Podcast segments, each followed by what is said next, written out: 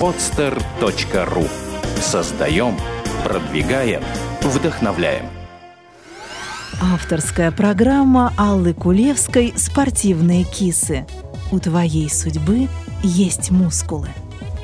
Приветствую вас, друзья. Это подкаст «Спортивные кисы». С вами Кулевская Алла. Кто меня не знает, я представлюсь. Я владелец, организатор танцевальной студии New Style, профессиональный фитнес-тренер, консультант по фитнесу и питанию с опытом работы 9 лет, эксперт в реалити-проекте «Женское счастье». Если в течение последних 5 лет вы выполняли упражнения, состоящие исключительно из нажимания кнопок на пульте дистанционного управления вашим телевизором, а вам уже 25 лет, настоятельно рекомендую проверить свое здоровье. Конечно, этот совет вы слышали множество раз и, наверное, воспринимаете его так, как предостережение для курильщиков на пачке сигарет. Тем не менее, факт остается фактом. В теле человека более 200 костей, от 400 до 680 мышц. Это вам не двигатель от самолета, а намного сложнее. И будьте уверены, что каждая связка в вашем теле, каждый сустав и каждая мышца мечтает о регулярной нагрузке, которая гарантирует их нормальное функционирование. По большому счету, основная функция опорно-двигательного аппарата – это перемещение человека. И образ жизни, который вы ведете, это не результат случая, а результат выбора. И если сегодня вы все еще думаете, что привлекательная спортивная фигура – это дар богов, то вы жестоко заблуждаетесь. Друзья, в фитнесе все чудеса рукотворны. На прошлой неделе я подумала, что, возможно, однажды напишу книгу «Как побороть лень». Ну, конечно, тогда, когда поборю свою лень. Вы, конечно, слышали старую пословицу «Долгий путь в 1000 миль» начинается с первого шага. И пусть сегодня долгая дорога начинается со звонка в турагентство или посещения дисконтного сайта в интернете, древняя мудрость по-прежнему актуальна. Более того, сделав первый шаг в неправильном направлении, вы можете намного удлинить свой путь к физическому совершенству. А мы ведь этого с вами не хотим, верно? Поэтому, чтобы сократить себе и вам дорогу в направлении красивого тела, я обратилась к эксперту. Сегодня со мной в студии гость, эксперт в области фитнеса и питания, персональный тренер с опытом работы более 10 лет, мастер спорта по пауэрлифтингу, регулярный участник международных фитнес-конвенций, просто отличный парень и профессионал своего дела, которому я очень доверяю, Герасимов Сергей. Сергей, привет. Привет, Алла. Рада тебя видеть сегодня. Я тоже взаимно. Слушай, давай попытаемся разрушить сегодня общепринятые стереотипы относительно тренировок пресса. Вот скоро сезон купальный, и хочется в купальник красиво занырнуть. Вот что ты думаешь, как вообще? Как тренировать пресс? Расскажи. Ну, тема действительно актуальная, как и, в принципе, постоянно каждый год весной. То есть всем хочется летом выглядеть красиво, хорошо, обаятельно, сексуально и привлекательно. Поэтому давай попробуем действительно разрушить какие-то стереотипы и сформировать, скажем так, ту правильную точку зрения, которая нужна для того, чтобы добиться желаемого результата и в нашей сегодняшней ситуации красивого пресса. Слушай, а вот действительно, начну с такого вопроса. Действительно ли требуется сотни подъемов торса в положении лежа, чтобы поддерживать мышцы брюшного пресса в хорошей спортивной форме? Вообще, скажи, как часто нужно делать упражнения для мышц брюшного пресса? Ну, для того, чтобы поддерживать мышцы брюшного пресса в спортивной форме, в принципе, можно делать по 100, по 200, по 300 повторений, целую кучу упражнений, но в этом я считаю, что нет необходимости. Мне кажется, вполне достаточно прорабатывать пресс один-два раза в неделю, буквально 3 упражнения в амплитуде 15-20 повторений. Объясню почему. Скажем так, общепринятый стереотип, что пресс нужно качать много, постоянно, каждый день, и тогда с ним что-то случится. Я считаю, что... Что-то хорошее с ним случится. Да, и тогда что-то хорошее с ним случится. И 90% женщин, самостоятельно занимающихся фитнесом, делают это. Тем не менее, никак не могут увидеть свой пресс, добиться хороших результатов. Объясню почему. Во-первых, тут важны несколько моментов. То есть смотреть на жировую прослойку, есть она или нет, да. И если есть, то это совсем другой вопрос. Нужно в первую очередь убирать жировую прослойку. Но если нет жировой прослойки и есть плоский животик, но пресса не видно, то, в принципе, достаточно по моему опыту, по тому, как я занимаюсь со своими подопечными, достаточно 1-2 раза в неделю хорошо прорабатывать пресс, но это должно быть не 100 повторений, да? Это должна быть больше, скажем так, силовая нагрузка в амплитуде 15-20 повторений, но с утяжелением. Потому что пресс, это та же самая мышца, и для того, чтобы она росла, да, а для того, чтобы были видны кубики, нужен какой-то объем. Нужно его нагружать. Угу. Нагружать именно весом. То есть не количеством повторений. Количество повторений, оно увеличит выносливость мышцы, но никак не добавляет объема. Именно, скажем так, увеличение нагрузки в плане утяжеления может добавить объема для мышцы и прорезать, скажем так, кубики. Mm-hmm. Да, все понятно. А как подобрать правильно дополнительное утяжеление? Как, с каким весом работать? Мужчине, женщине? Как, на что ориентируются? С мужчинами и женщинами немножко вопросы разные. То есть это совершенно разные, скажем так, организмы, мужской и женский. Логично. Да, поэтому все сугубо индивидуально. Но обобщенно могу сказать, что если вы делаете 15-20 повторений легко, значит, вы можете брать либо гантельку, либо какое-то утяжеление, и то, которое, допустим, вам в средней тяжести было бы делать в амплитуде 15-20 повторений. То есть вы берете гантельку, чувствуете, сделали, предположим, это скручивание, либо подъем ног в висе, да, и вы вешаете утяжелитель на ноги. Вы делаете 15 повторений, смотрите, слушаете свои ощущения, то есть вам легко, вы можете добавить еще, значит, вы добавляете. Чувствуете, что вам уже тяжело, значит, это ваш вес. Угу. Работаете в 3-4 подхода, потом переходите на следующее упражнение. Но, опять же, повторюсь, все сугубо индивидуально, то есть нужно смотреть на физическое состояние человека, на его внешний вид, его пресса и на многие другие, скажем так, качества. Понятно. То есть, получается, у нас 15-е повторение, оно должно даваться уже как бы на пределе. Таким образом мы определим. То есть должна чувствоваться нагрузка от 15 до, в пределах от 15 до 20 повторений должна чувствоваться нагрузка. И если девушка или мужчина, делая 15 повторений без дополнительного утяжеления, уже достаточно устает, то, соответственно, он продолжает тренироваться на своем уровне. Пока он не выйдет за пределки 20 повторений. Просто на собственном опыте я убедился, то есть раньше, скажем так, на своем старте работы тренером я тоже придерживался общего стереотипа о большом количестве повторений, но, как правило, оно не работает. То есть оно делает мышцы выносливыми, мышцы очень быстро адаптируются под нагрузку и, соответственно, перестают на нее реагировать. То есть для того, чтобы мышцы реагировали на нагрузку, нужен стресс, да, для мышц. И для того, чтобы постоянно ее поддерживать в стрессе, да, для того, чтобы она росла и увеличилась в объемах, нужно, естественно, утяжеление. То есть это, скажем так, я убедился на собственном опыте. Понятно. Ты сказал, после повторений, да, 15 раз с утяжелением, мы переходим к следующему упражнению. То есть для проработки мышц пресса ты рекомендуешь комплекс из скольки упражнений? Я обычно придерживаюсь комплекса из 3-4 упражнений, то есть с акцентом на верхнюю область пресса и с акцентом на нижнюю область пресса.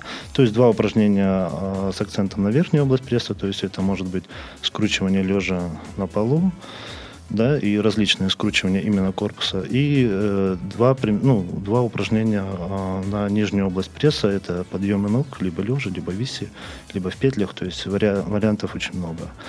То есть комплекс из 4 упражнений достаточно, с оптимальной нагрузкой достаточной. Он, скажем так, проработает ваши мышцы вполне нормально и достаточно для того, чтобы мышцы получили свой необходимый стресс. Почему не нужно тренировать пресс каждый день? Опять же, повторюсь, потому что мышцы очень легко адаптируются под нагрузку и просто перестают на нее реагировать. То есть это общепринятый стереотип, опять же, который мне хотелось бы разрушить.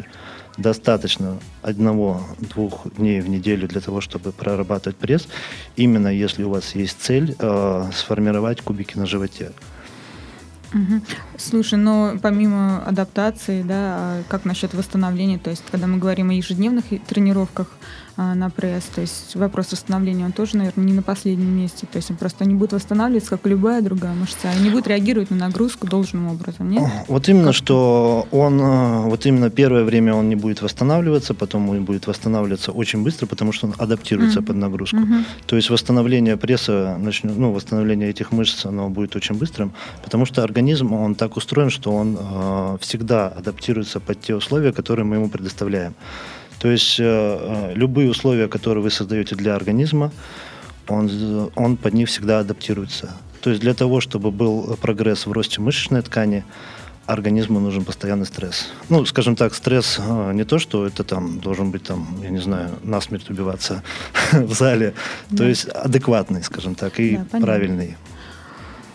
И исходя из этого можно сделать вывод, что комплекс упражнений нужно будет менять. То есть если сейчас мы делаем 4 упражнения на пресс такого рода, то через какое-то время мы должны будем подобрать другие 4 упражнения, а потом вернуться к этим, да, или как-то так? Да, то есть, по статистике это меняются упражнения каждые 2 месяца, то есть 2 месяцев. Опять же, в зависимости от того, как мы подходим к этому делу.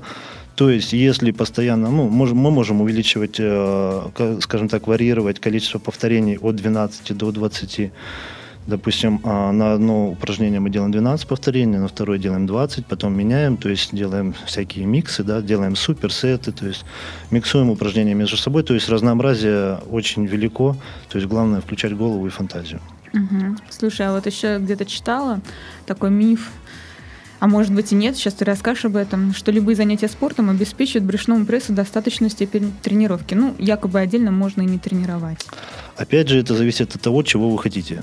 То есть, если вам достаточно просто упругий животик, да, то, в принципе, да, при любых нагрузках, тех же приседаниях, жимах, то есть пресс, он участвует везде. То есть, это необходимое условие для работы организма. То есть, что вы хотите? Если вы хотите именно проработанный и красивый пресс, то, естественно, нужно уделять ему внимание. Если вам достаточно просто упругого и плоского живота, чтобы мышечный корсет был, то, в принципе, можете не заморачиваться. То есть, в принципе, достаточно просто общей физической нагрузки. Он работает везде, пресс. А еще есть утверждение, что выполнение упражнений для мышц брюшного пресса убирает жир с талии. Что ты скажешь? Скажем так... я знаю ответ, кстати, друзья, я знаю. На собственном опыте я убедился. Это и, скажем так, последние мнения специалистов, они в этой сфере расходятся. То есть одни говорят, что вроде как бы наблюдается тенденция локального жиросжигания, да, при определенных условиях. Да, то есть это совмещение аэробной и силовой нагрузки локальной. То есть если идет, допустим, аэробная нагрузка на весь организм и совмещается она с локальной нагрузкой, в нашем случае на пресс, то возможен такой вариант жиросжигания, локального жиросжигания местного. Но я хочу сказать точно, что гораздо будет лучше потратить время на тренировку всего организма, и это даст гораздо больший эффект в плане жиросжигания, чем требовать и прорабатывать пресс. Объясню почему. Пресс – это, скажем так, маленькая группа мышц, она съедает немного энергии. То есть, да, мы можем включить в комплекс упражнений пресс для того, чтобы прорабатывать мышцы, но не нужно ставить, я считаю, что не нужно ставить целью работать с прессом для локального жиросжигания. Для этого нужно использовать более большие группы мышц, то есть ноги, грудь, спину, потому что эти группы мышц большие, они съедят гораздо больше энергии. И лучше потратить время на, скажем так, проработку всего организма во время тренировки, если у вас цель сжечь жир, чем тратить время на проработку пресса, опять же, с целью сжечь жир. То есть сперва нужно убрать жир, а потом уже прорабатывать пресс. А потом его проявить. Да, иначе пресса по слоям жира просто не видно. А вот, знаешь, такой вопрос у меня возник. Сейчас очень популярен стрит-вокаут, да, и вот говорим о прессе. Стрит-вокаут, о нем я буду говорить в других передачах. Сейчас заикнусь, да, это тренировки на улице, да, такой вид функционального тренинга. Это для тех, кто не знает, кто нас слушает.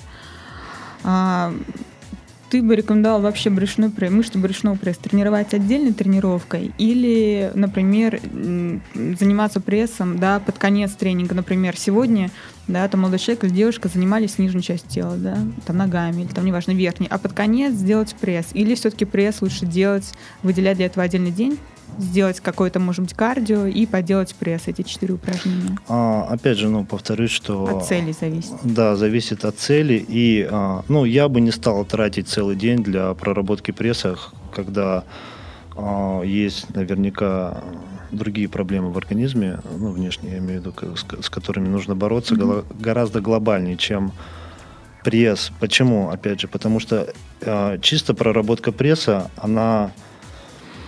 не дает такого результата в плане жиросжигания, то есть в плане корректировки внешнего вида, как проработка всего организма или каких-то других частей тела. То есть сама, по сути, проработка пресса, она это очень маленькая, необъемная работа. То есть вы можете вполне достаточно прорабатывать пресс 1-2 раза в неделю с другими группами мышц. Я считаю, это вполне достаточно, просто на своем опыте убедился, что единственное, в начале или в конце тренировки я включаю пресс в начале тренировки. Потому что он утомится уже под конец. Да, потому что человек, то есть пресс, скажем так, хотят все красивый пресс, и для того, чтобы его качественно проработать, да, опять же, я говорю, если о том, что у нас отсутствует жир на животе, что для того, чтобы его качественно проработать, это нужно сделать в начале тренировки, чтобы человек, скажем так, сознательно знал то, что он должен качественно сегодня проработать пресс.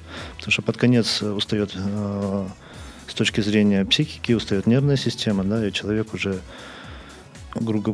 грубо говоря, прорабатывается не так, как бы он мог это сделать в начале тренировки. Полностью согласна, кстати. Слушай, а есть разница тренировок мышц брюшного пресса для женщин и для мужчин? Например, может быть, есть противопоказания каких-то упражнений для женщин или особые рекомендации отдельные?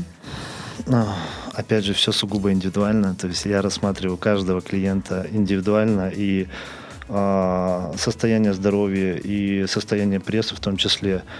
Но, скажем так, в общих чертах, естественно, есть это разные методики, и, скажем, так же, как и в общих тренировках, да, на весь организм, то есть мужчины работают немножко по-другому, чем женщины, также и в проработке пресса. Мужчинам немножко легче прокачать свой пресс, проработать, потому что они мужчины.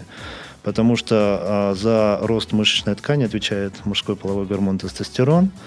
У женщин, к сожалению, или к счастью, забавно. Да. Тут уже кому как. Он в организме совсем в небольшой концентрации находится, да, и, соответственно, прокачать достаточно, недостаточно, но тяжелее мышцы брюшного пресса для женщины, поэтому нужно использовать немножко другие подходы и методы.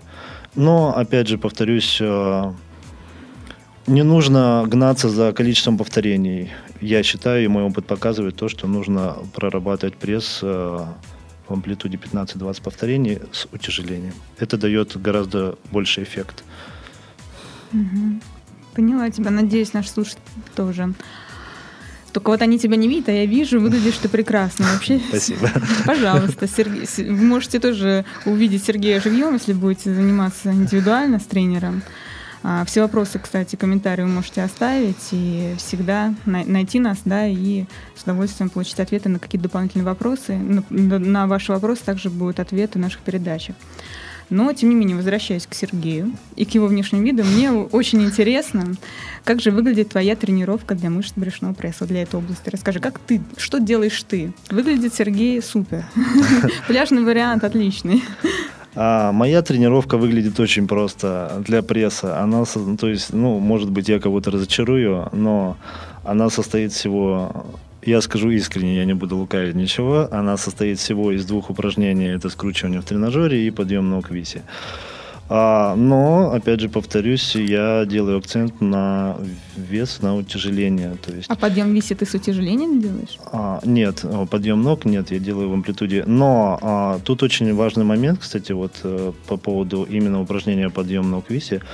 Многие делают его неправильно, то есть техника упражнения очень важна на самом деле, потому что именно это упражнение, подъем ног, многие, скажем так, начинающие любители фитнеса. Любители фитнеса, да, они делают его неправильно, то есть у них включаются бедра, у них включается все, что угодно, кроме пресса. То есть для того, чтобы делать это упражнение правильно, нужно, желательно было бы обратиться к специалисту, да, но если такой возможности нету, то акцентировать хотя бы свое внимание именно на прессе и стараться каждое повторение делать так, чтобы вы почувствовали именно работу мышц пресса. Потому что если вы начинаете чувствовать бедра, внешнюю часть бедер, да, или какую-то, допустим, ближе к паховой области ноги свои, то это значит, что вы делаете упражнение неправильно. Скажем так, тяжело объяснить, как делать правильно по радио, да, не показывая, но постараюсь. То есть вы упираетесь локтями, спиной упираетесь, либо это в спинку тренажера, и скрещиваете ноги внизу, и немножко, когда приподнимаете ноги вверх, вы немножко выносите стопы вперед. То есть ноги не должны быть прямыми, но и не должны быть сильно согнуты. То есть с выносом ног вперед у вас включаются именно мышцы живота. И, естественно, скажем так, концентрируйте внимание на том, чтобы именно их включать. То есть и старайтесь работать именно прессом, а не ногами. Да, в идеале все-таки проконсультируйтесь со специалистом, не подумайте, что мы пропагандируем и навязываем персональные тренировки. Я могу вам с уверенностью сказать, да, как тоже фитнес-тренер с многолетним опытом работы, обратитесь к специалисту, вы ведь доверяете ремонту автомобиля, да, и свое здоровье врачам, ремонту автомобиля, механику. Обратитесь к фитнес-тренеру, он знает этот путь просто лучше вас. То есть это поможет вам избежать, во-первых, разочарований в фитнесе как в таковом, и, не дай бог, конечно же, травм. Это тоже поможет избежать. Еще хотела спросить у тебя, что-нибудь о жиросжигателях вообще твои отношения? Имеет смысл или лучше как-то без них? И вот еще говорят, что кофе тоже можно считать жиросжигателем. На самом деле всю нашу жизнь можно считать одним жиросжигателем, если считать ее жиросжигателем. В своей практике я стараюсь не использовать жиросжигатели. Почему? Потому что с психологической точки зрения человек начинает, скажем так, от слова жиросжигатель, он начинает требовать много и начинает гнаться за результатом в плане того, не гнаться даже, вернее, требовать результат. Слово жиросжигатель — это, опять же, есть стереотипы, да, то есть самый популярный жиросжигатель — L-карнитин. То есть многие женщины начинают пить L-карнитин и буквально каждые 5-10 минут начинают бегать на весы, ждать того, когда же L-карнитин начнет действовать, да? Скажу одно, L-карнитин очень полезная аминокислота, да, то есть она обладает очень многими свойствами, вплоть до того, что даже там используется в лечении бесплодия, то есть это очень полезно для организма, для сердечно-сосудистой системы, и для всего организма в целом, да. Но вот эта приставка, которую ее дали, жиросжигатель, она заставляет людей требовать от нее слишком много. Да, он обладает жиросжигающим эффектом, то есть он стимулирует сжигание и расщепление жиров в организме, но не стоит требовать от него каких-то глобальных изменений. То есть ее можно принимать в качестве дополнительного, скажем так, как витамин. То есть требовать от нее каких-то глобальных жиросжигающих эффектов не нужно. То есть это опять очередной стереотип. Я просто наблюдаю в зале, да, то есть женщины выпивают L-карнитин и потом каждые там полчаса встают на весы, когда же. То есть с психологической точки зрения это очень важно, потому что человек начинает себя загружать. А, скажем так, нервная система, она тоже грузится, и она тоже должна быть адаптирована под определенные условия работы, когда человек начинает себе загружать голову процессами жиросжигателями и так далее, то ничего хорошего, как правило, не получается. В своей практике я использую жиросжигатели только в том случае, если вижу, что человеку это психологически очень необходимо. То есть, скажем так, если он будет чувствовать себя лучше от того, что он будет пить жиросжигатель, ради бога, я рекомендую. Если в этом нет необходимости, в принципе, люди получают замечательный результат и без них. Я в этом смысле с Сергеем абсолютно согласна. Могу только добавить, что жиросжигатели, они, конечно, бывают разные. О теме спортивного питания мы тоже будем разговаривать отдельно в других выпусках. В частности, и об L-карнитине в том числе. дай тогда, пожалуйста, какие-нибудь советы по питанию все-таки. Как лучше есть, дробное питание, может быть, как подсушить тело, но не потерять в мышцах, что-нибудь вот про это. Может быть, даже вот именно касательно мышц пресса, то есть нам же нужно их как-то проявить. Например, предположим, такая картина, что есть, ну, если не лишний вес, то отложение в области талии, да, жировые отложения в области талии. То есть мы мышц не видим, и они, видимо, не в тонусе. Что, как тренировать, мы вроде уже примерно представляем. А что нам есть, чтобы жир убрать? В плане питания, то есть, опять же, все должно быть комфортно. Весь тренировочный процесс, в том числе питание, тренировка, отдых, все это должно быть комфортно. То есть это все не должно доставлять никакого дискомфорта вам. Если вы чувствуете какой-то дискомфорт, то значит вы идете неверным путем. Как сделать так, чтобы было комфортно?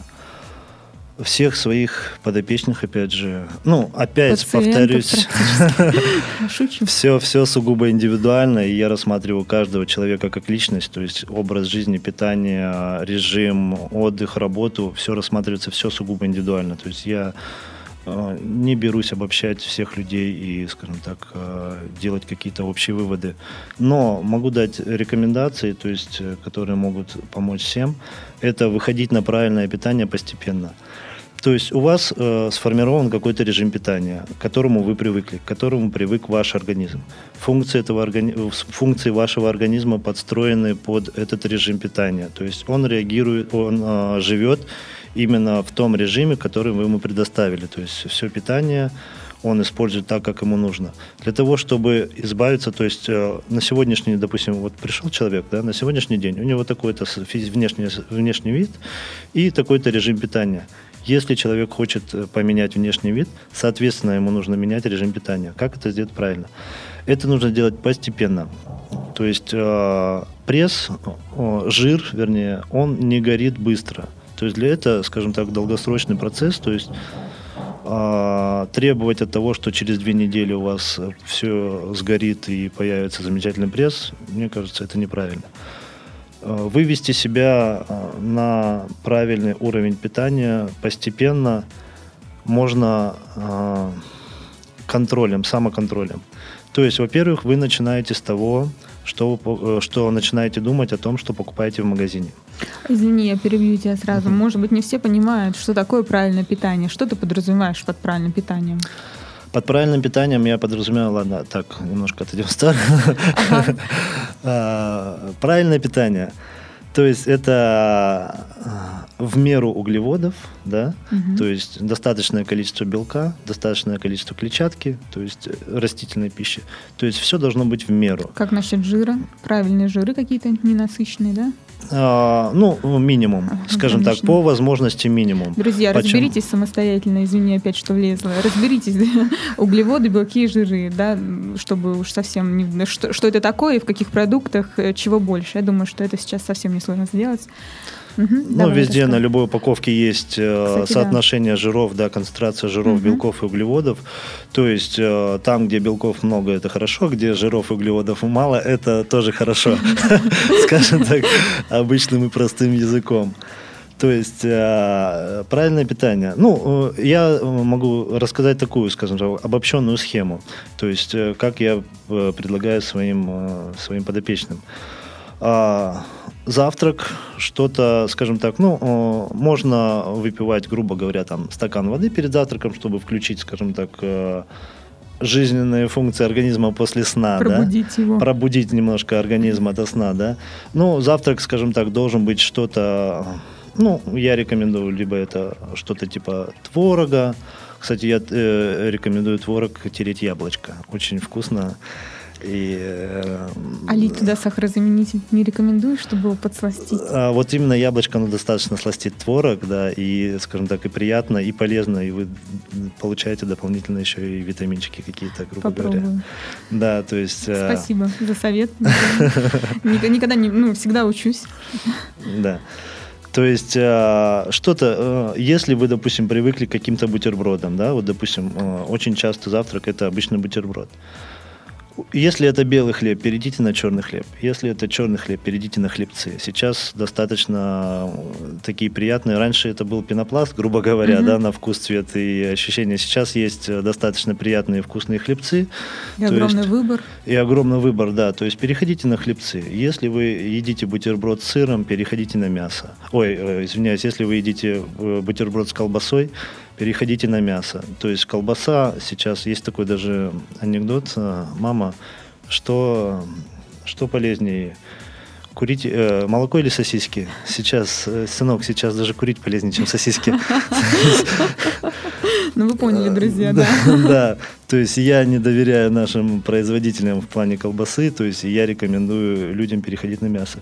Если вы любите сыр, переходите на сыр с низким содержанием жира, то есть есть 15%. То есть... Есть 5%-ный сыр, друзья. Ну, для начала даже было бы неплохо 15%. 15% взять, то есть в среднем сыр у нас содержит 40%, да, жиров, то есть можно перейти на 15%. Я рекомендую съедать на завтрак что-то из фруктов. То есть это может быть яблочко, апельсин, мандаринчик, что-то такое. Ну и как вы привыкли, это либо чай, либо кофе. Опять же, если у вас, скажем так, цель похудеть всерьез и быстро, то лучше, естественно, перейти на сахарозаменители. Я бы сказала, что быстро худеть, ну, нежелательно.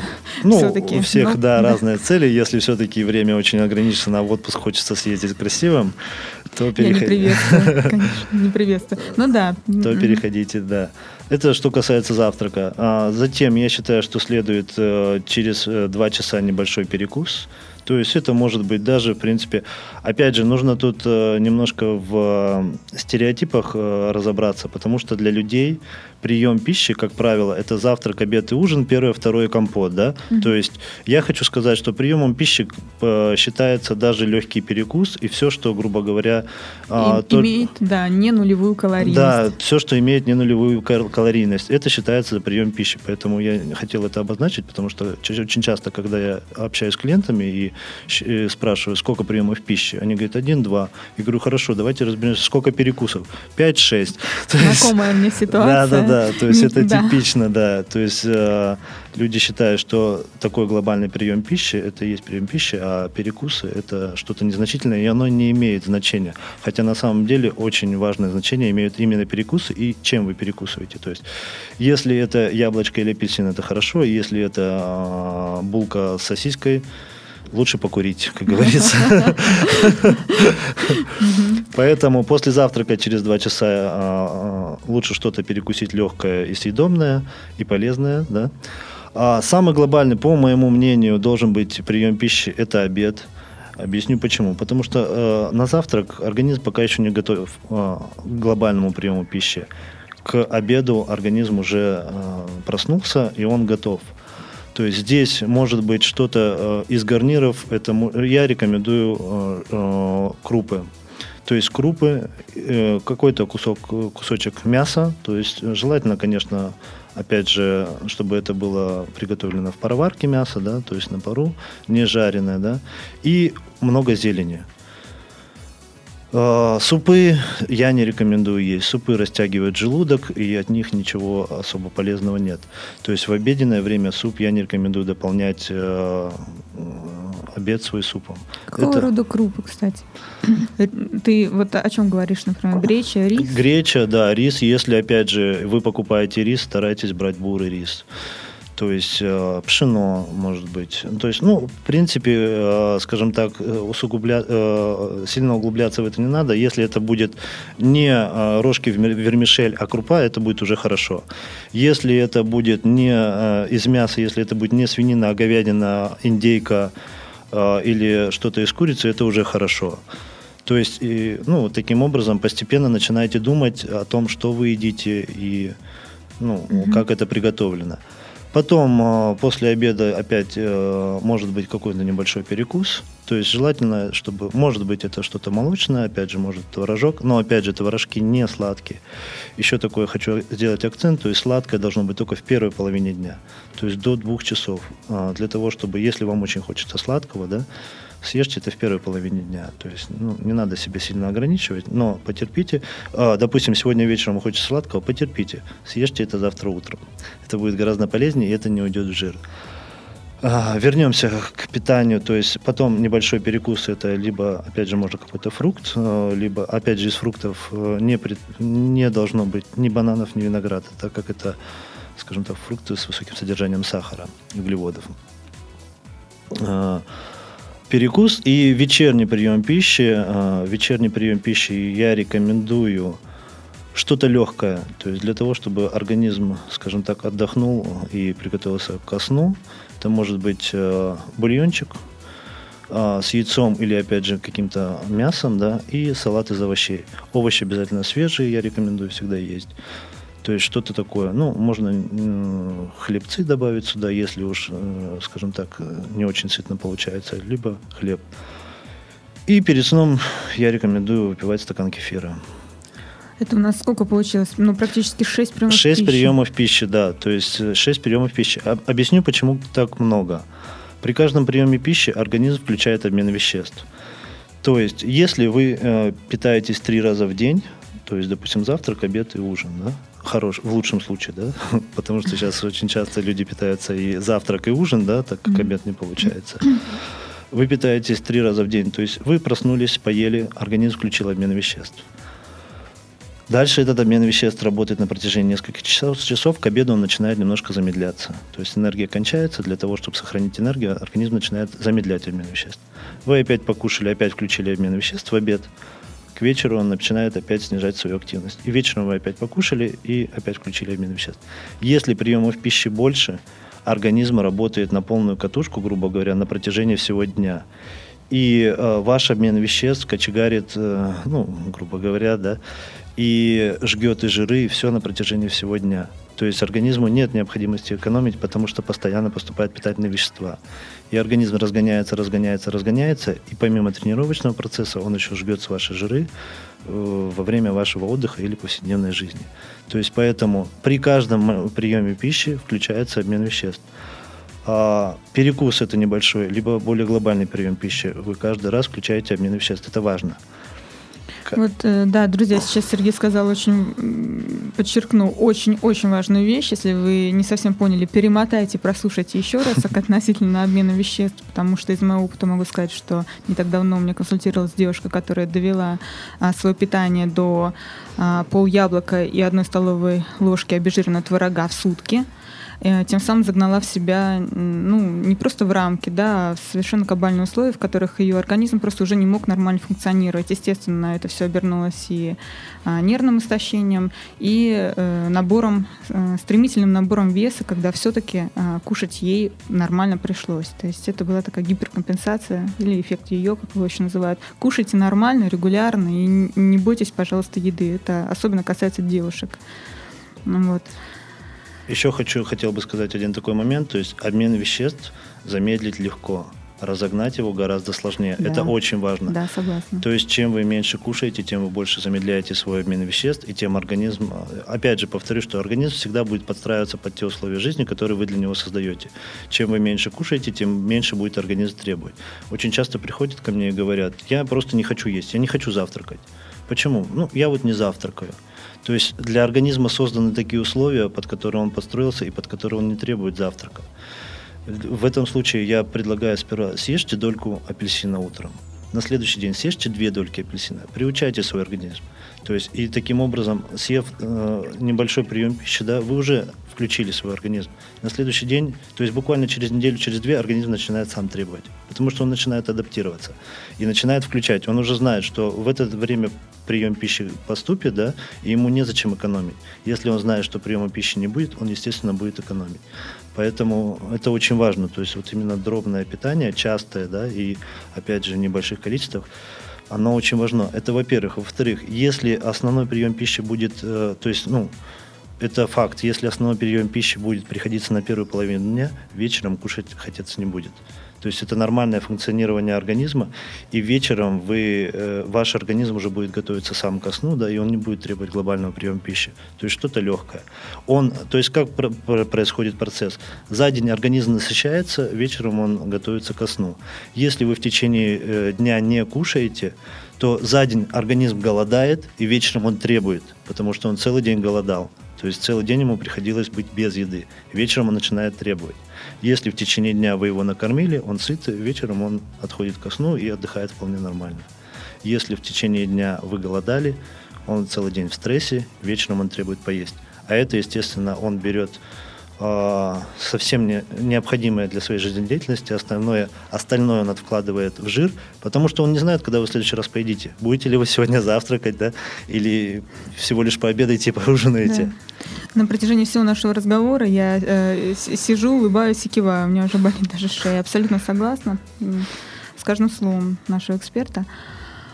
Слушай, а как ты сам относишься вообще, возвращаясь к теме межбрюшного пресса, к рельефному прессу у женщин? Мне интересно мужское мнение. Вообще девочкам надо до кубиков прямо себя доводить как-то красиво? Я считаю, мое личное мнение, все хорошо в меру. То есть если это подтянутый животик, да, с каким-то небольшим прорисованным прессом, то я положительно отношусь. Если это просушенный до невозможности, до самых мышц, скажем так, с огромными кубиками, то это пресс, то это, мне кажется, все-таки больше к мужчинам. Да, не стоит, да, переутруждаться. Да, мне кажется, все красиво в меру. То есть, да, пускай он будет плоский, с небольшим, скажем так, как все говорят, полосочкой посередине, да, это симпатично. Моя такая точка зрения. Перекачанный пресс и слишком прорисованный, меня не привлекает, честно скажу. Понятно, спасибо. Девочки, вы поняли, слышали мужское мнение и мнение эксперта. Есть над чем работать, к чему стремиться и вообще в каком направлении двигаться.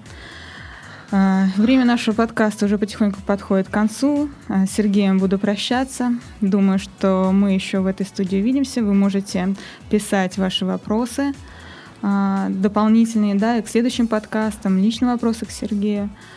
И я думаю, что это, да, не последний раз наша с тобой, Сереж, встреча в этой студии. Я очень на это надеюсь. Ты напоследок хотел еще что-нибудь сказать нашим слушателям? Да, я хотел бы сказать. Один мой хороший друг, когда у меня была такая немножко тяжелая в жизни ситуация, я не мог с ней разобраться, он говорит: не получается сделать что-то самому, обратись к специалисту. И с тех пор я, скажем так, придерживаюсь этой точки зрения и всем рекомендую. Если у вас что-то не получается, обращайтесь к специалисту, не бойтесь. То есть не бойтесь слова «персональный тренер», не бойтесь слова «специалист», да. То есть вопросы, спрашивайте, обращайтесь, интересуйтесь. Я думаю, это ускорит ваши процессы и поможет вам добиться желаемого результата. Спасибо. Спасибо тебе. Друзья, начать новую жизнь никогда не рано, никогда не поздно. Возможно, привычка регулярно заниматься спортом будет для вас началом пути бесконечных положительных преобразований. И хорошо, если эта дорога будет долгой. На этом я с вами прощаюсь. Это был подкаст «Спортивные кисы». Алла Кулевская. До следующих встреч. Пока.